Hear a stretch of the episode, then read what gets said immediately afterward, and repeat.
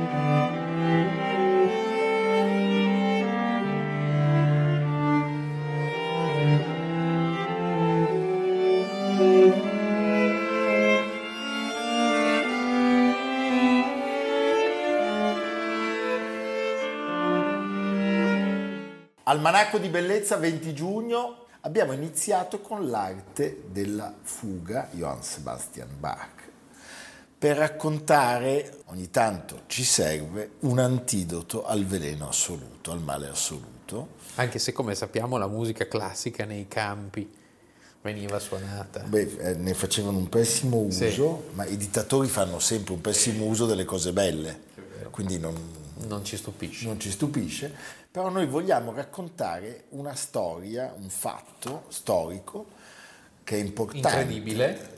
Incredibile, cioè una fuga dai lager nazisti. Una delle fughe più spettacolari della seconda guerra mondiale. Sono, quasi da non crederci. Quasi perché... da non crederci. Ci sono riusciti 144 prigionieri, eh, sono riusciti a fuggire dai lager, 144 eroi, 144, più che Steve McQueen mi viene da dire James Coburn, che è l'unico che tiene, tiene la pelle, salva sì, la pelle nel film La Grande Fuga. Beh, la fuga del 20 giugno del 1942 è forse la più famosa ed è eh, una fuga organizzata da un prigioniero politico polacco che ha 22 anni, si chiama Kazimir Piekowski, uno scout sì, della vita. Pensa gli scout, dice, gli scout cosa gli scout eh, no, erano visti come un simbolo del nazionalismo, nazionalismo sì. e quindi una potenziale forma di povero Baden Powell resistenza da eliminare quindi venivano ricercati arrestati e spesso uccisi nel 1939 a 19 anni il ragazzo viene catturato imprigionato e portato ad Auschwitz dove porta il numero 918 nell'archivio ecco, Auschwitz dei detenuti. Auschwitz prima di essere Auschwitz, cioè durante... Sì, eh, 1942, eh, siamo pochi mesi dopo la soluzione finale, a Wannsee, siamo nel gennaio del 42. Auschwitz si sta ingrandendo a vista d'occhio, diventerà addirittura Auschwitz 1, 2, 3, no? Birkenau con tutti i satelliti, arriverà ad avere 40 campi satelliti Ricordiamo che Auschwitz è a un'ora da Cracovia, quindi siamo nella Polonia meridionale, in un'area che fino al 18 è stata impero austro-ungarico, oggi è la città industriale di Oswiecim ed è stato denominato il più grande cimitero dell'umanità. Un milione e mezzo di morti nella storia, no? da quando viene aperto nel 1940 a quando viene liberato il 27 gennaio del 1945 e da allora il 27 gennaio è il giorno della memoria. Un milione e mezzo di cadaveri, di cui mezzo milione di ebrei ungheresi, la componente più numerosa. Anche i polacchi però. Polacchi ovviamente. Sappiamo che in Polonia si stima ci fossero 3 milioni e mezzo di polacchi prima della guerra e 300.000 malcontati dopo la guerra. Bene, Kiekowski è costretto a trasportare dei cadaveri, dei detenuti che vengono giustiziati eh, verso i forni crematori, ma non ha mai pensato di evadere dal campo. Cosa rende ancora più eroico il suo gesto? Il fatto che lui eh, che sa il tedesco, eh, abbia trovato delle posizioni di, di lavoro, tra virgolette, considerate utili dai nazisti e quindi riesce ad accedere ai file dei prigionieri ed è così che un giorno scopre che un suo carissimo amico detenuto nel campo è stato eh, destinato a, a, a, alla, alla pena capitale, a essere giustiziato. Allora in lui si fa strada il desiderio di organizzare una fuga che possa permettere a questo amico di salvarsi e altri tre insieme, altri a, lui. Tre insieme a lui. Quindi organizzano questa, questa fuga che ha, che ha veramente dell'incredibile, cioè, un coraggio, una sì, determinazione. Sì, siamo al di là dell'immaginazione di qualunque Anche sceneggiatore. una precisione, perché devo dire la fanno molto bene. Cioè, che cosa succede? La Loro, sfrontatezza. La sfrontatezza, sì. Loro a un certo punto riescono a essere coinvolti nel reparto dove si trovano le uniformi delle guardie. Delle SS. Delle SS, ci sono le munizioni e quindi arriva... Divise, divise fucili, fucili e addirittura un'automobile. Sì, perché c'è il meccanico che poteva prendere le automobili che riparava e girare nel campo. Quindi loro a un certo punto, il 20 giugno del 1942, cosa fanno? Si incontrano nella soffitta di un edificio in costruzione per iniziare questo tentativo di, di, di fuga e si promettono... C'è anche da dire che non c'era alternativa, non c'era alternativa. quindi come dire o la va o la spacca, no? Si promettono di togliersi la vita esatto. in caso di, di Pronti fallimento. a tutto Parliamo di un sabato, quindi era un giorno in cui il lavoro si fermava a mezzogiorno. Si erano anche resi conto, non tutti lo sapevano nel campo, che certo. si, finiva, si, finiva, male, no? si finiva nelle camere a gas. E loro, eh, con la scusa di dover buttare della spazzatura, eh, riescono a superare un primo cancello. Poi si infiltrano nel magazzino dove si trovano le uniformi, che in quel giorno non sono presidiati diciamo come durante la settimana, proprio perché è un giorno semifestivo, e mentre il meccanico che poteva prendere eh, le automobili per provarle si impossessa della, della, della macchina Steyr, della Steyr Daimler, della Steyr Daimler del, del, del, comandante, comandante del campo Rudolf Höss, da non, non confondere con Rudolf Hess, nato a Baden-Baden nel 1901, che verrà poi impiccato proprio nel campo 1947 verrà catturato dagli inglesi e poi consegnato al, ai polacchi. E cosa fanno? Si dirigono verso il cancello principale, passando agli uomini delle, davanti agli uomini dell'SS che li salutano eh, davanti al, al, al grido Heil Hitler. Arrivano però in fondo all'ostacolo più grande, cioè il grande cancello, l'ultimo cancello, che è pieno di sentinelle di guardia e non sanno che cosa si debba o non si debba fare. Non sanno soprattutto se in uscita è richiesto un, un, un lascia passare, una parola d'ordine, un documento. A quel punto lui scende dall'auto, si finge il grado dell'uniforme che indossa e grida in tedesco. Svegliatevi, segaioli, aprite la porta o vi apro io. Tu Beh, pensa... ci vuole anche una capacità artistica eh, qua in questo grande porta, attore. Grandissimo attore. E la porta si apre. La porta si apre e i quattro ragazzi increduli, increduli, perché, increduli sì. proseguono la loro fuga salutando gli uomini dell'SS che a loro volta ricambiano senza rendersi... Pensa che fine hanno fatto questi. Eh, evitano Chissà le strade... il comandante come si è arrabbiato. Mia. Evitano le strade principali, quindi passano per le strade forestali per ore lasciano la macchina a oltre 80 km dal campo e proseguono a piedi, dormendo nella foresta e facendo a turno per fare la guardia.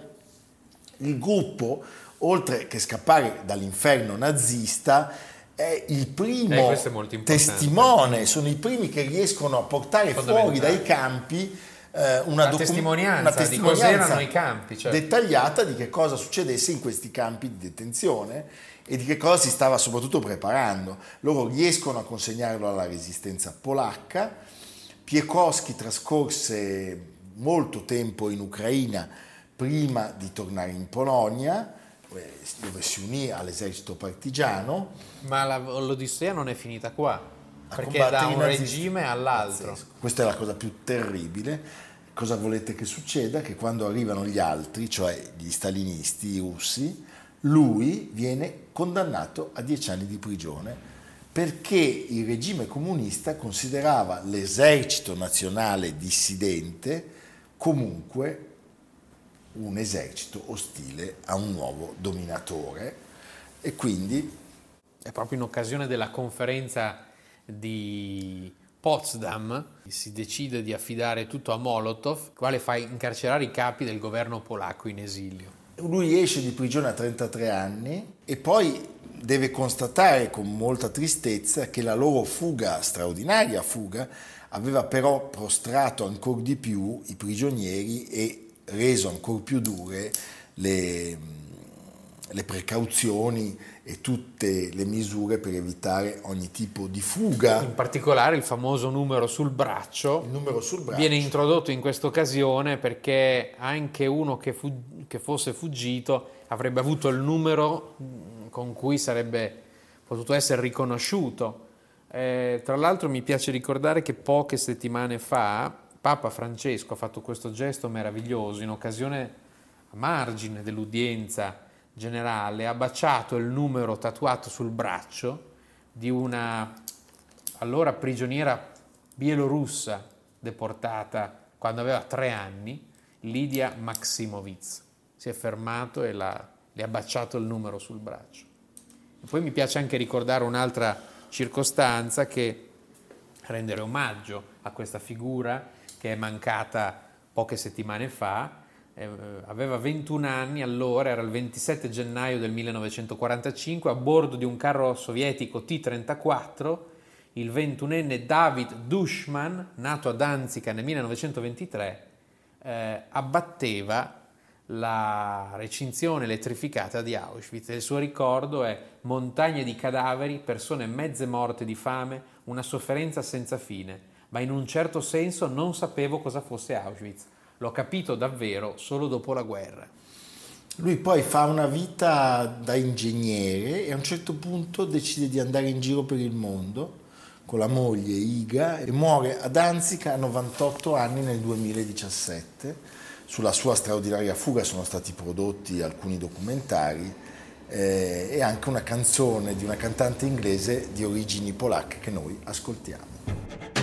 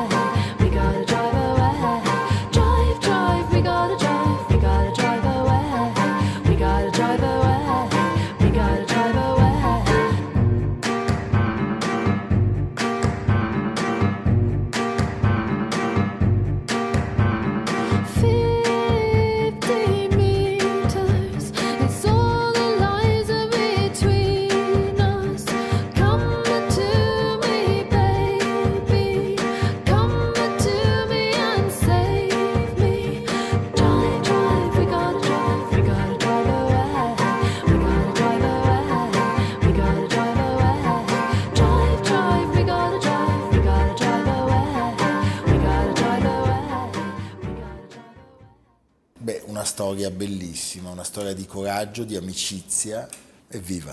Ogni tanto si trova un momento di respiro. Mai arrendersi. Mai arrendersi. Quanto coraggio però. A fra poco.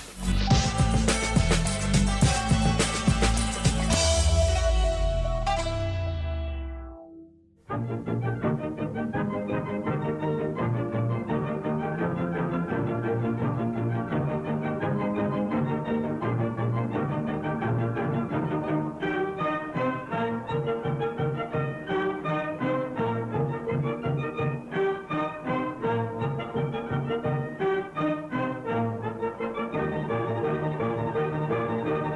Abbiamo ascoltato un can can perché questa musica che ci mette così di buon umore l'ascoltiamo oggi? Perché noi oggi dedichiamo la puntata a un signore che ha scritto tanta buonissima musica, A me sta molto simpatico. simpaticissimo, che Anche perché aveva una chiama- grandissima ironia. Questa Sì, e che si chiama Jacques Offenbach.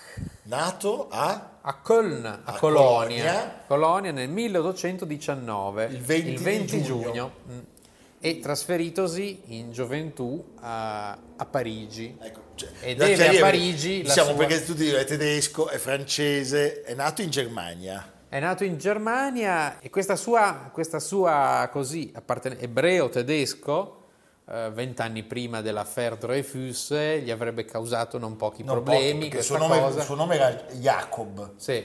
Jacob e anche il cognome Offenbach non è originale perché il padre si chiamava Isaac Heberst eh, ed era nato nel 1780 nella- ad Offenbach, ad che, Offenbach Offenbach, che è alle porte di Francoforte, la capitale tedesca della lavorazione del cuoio. sul fiume Meno, il Meno. da confondere con il Reno, Quindi- da non confondere neanche con il Reno, quello di Casalecchio, Assolutamente. e neanche con Rubicone di Giulio Cesare. che è un, ru- Va bene, che è un rigagnolo sì. che però non piace a Pompeo. Senti, lui era ebreo, cantore di sinagoga. Pensa che- che parabola. Ah, cosa- E cambiò il suo nome nel 1802, quindi 17 anni prima della nascita del figlio. Nel 1933 il padre porta Jacob eh, a Parigi per studiare il violoncello al Conservatorio Nazionale Superiore di Musica e Danza di Parigi. Le difficoltà finanziarie costringono però il giovane Jacob a lasciare gli studi. Dopo alcuni lavori saltuari trova posto come violoncellista nell'orchestra dell'Opera Comique e diventa presto noto come virtuoso del suo strumento, comparendo al fianco di famosi pianisti come Rubinstein, Liszt, Mendelssohn e più spesso con Flotov. Flotov è un famosissimo Eh, pianista. beh, come non conoscere Flotov?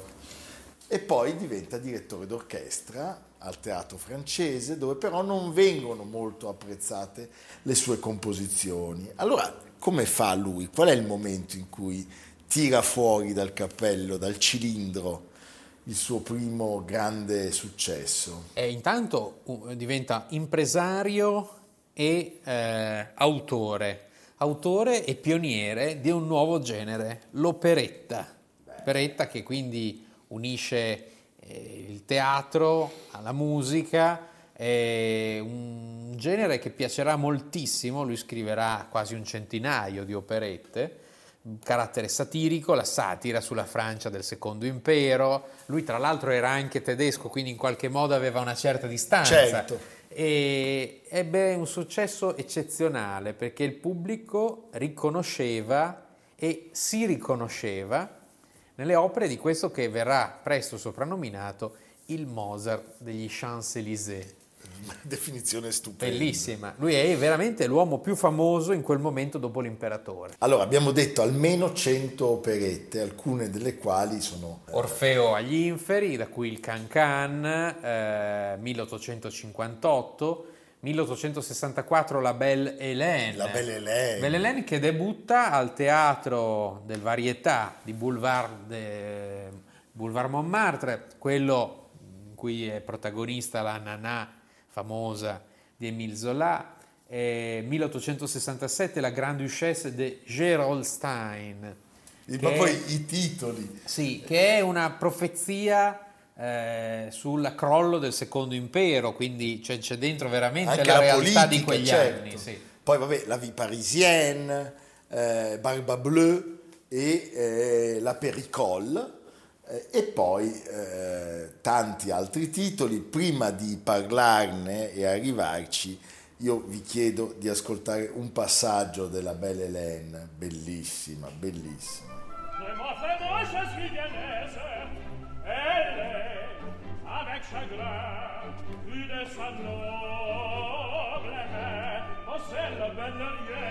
Sur le front d'un vilain, sur le front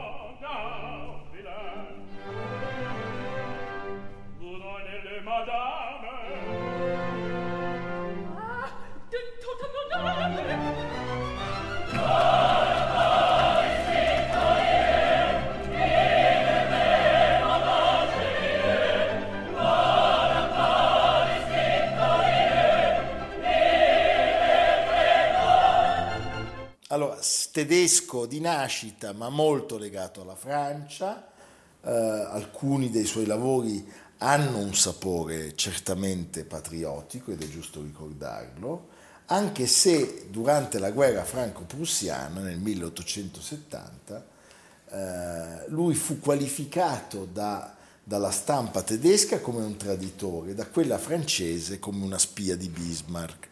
Quindi eh, per questa ragione decise di lasciare la Francia e di trasferirsi, pensate, in Spagna.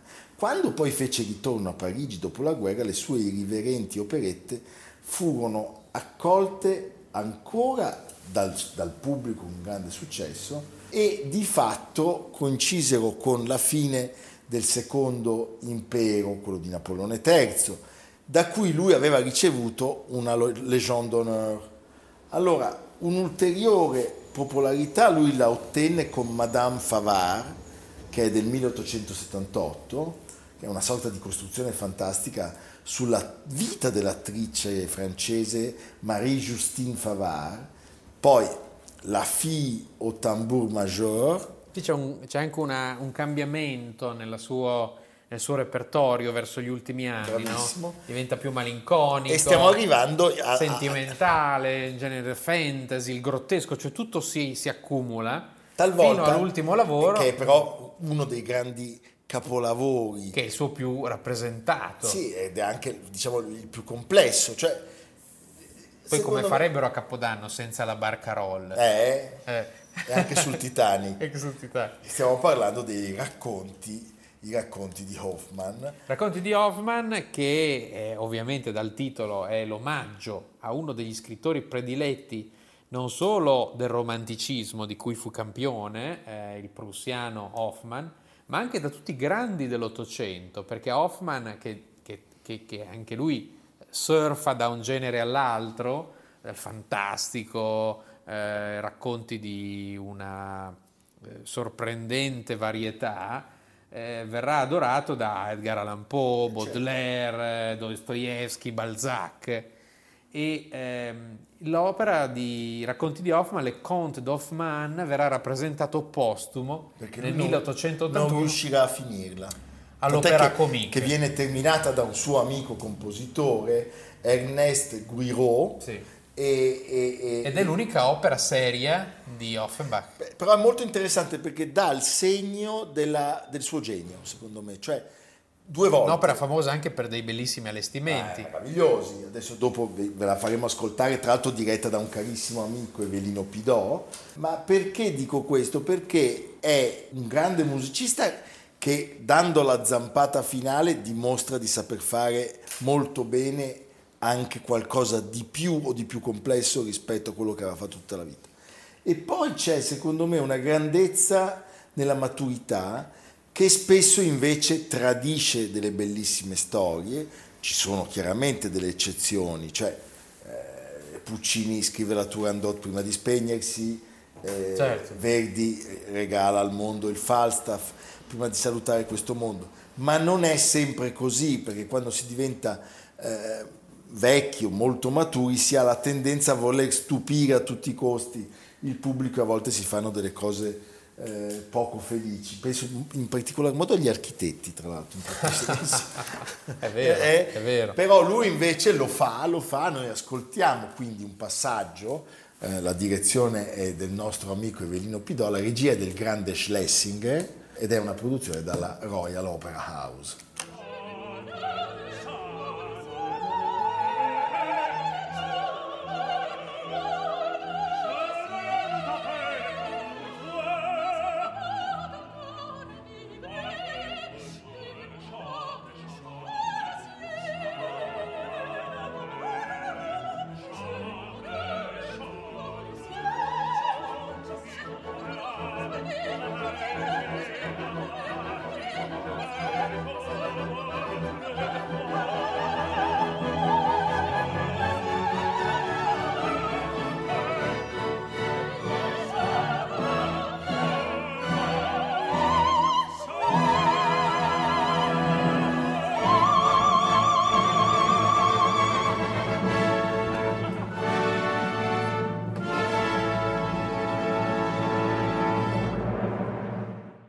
Senti Leonardo, allora, chapeau a Offenbach.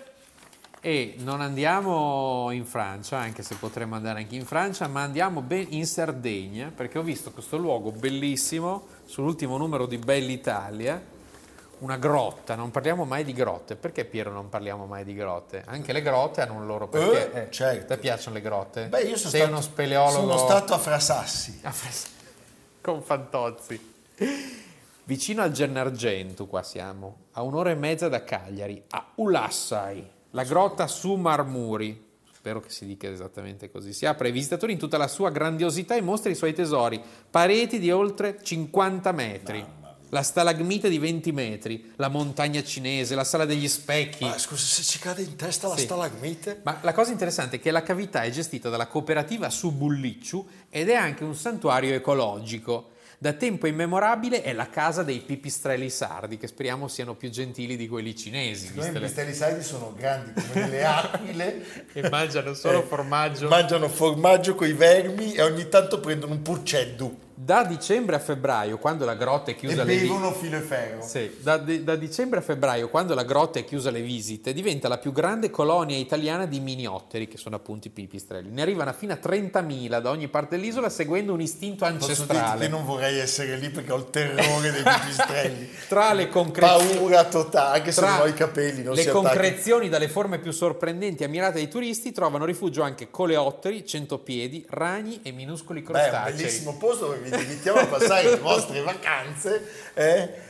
In Magari- compagnia del miniottero. Sì, e magari buttiamo dentro anche un po' di serpenti Sì. eh, per rendere tutto così. eh, un po' flambé, va bene. Grazie Leonardo di questo suggerimento. Io non ci vado, però voi potete fare le vostre scelte. A, domani. Almanacco di bellezza cura di Piero Maranghi e Leonardo Piccinini. Con Lucia Simioni, Jacopo Ghilardotti, Samantha Chiodini, Paolo Faroni, Silvia Corbetta. Realizzato da Amerigo Daveri, Domenico Catano, Valentino Puppini, Simone Manganello. Una produzione classica HD, Sky Canale 136 in collaborazione con Intesa San Paolo.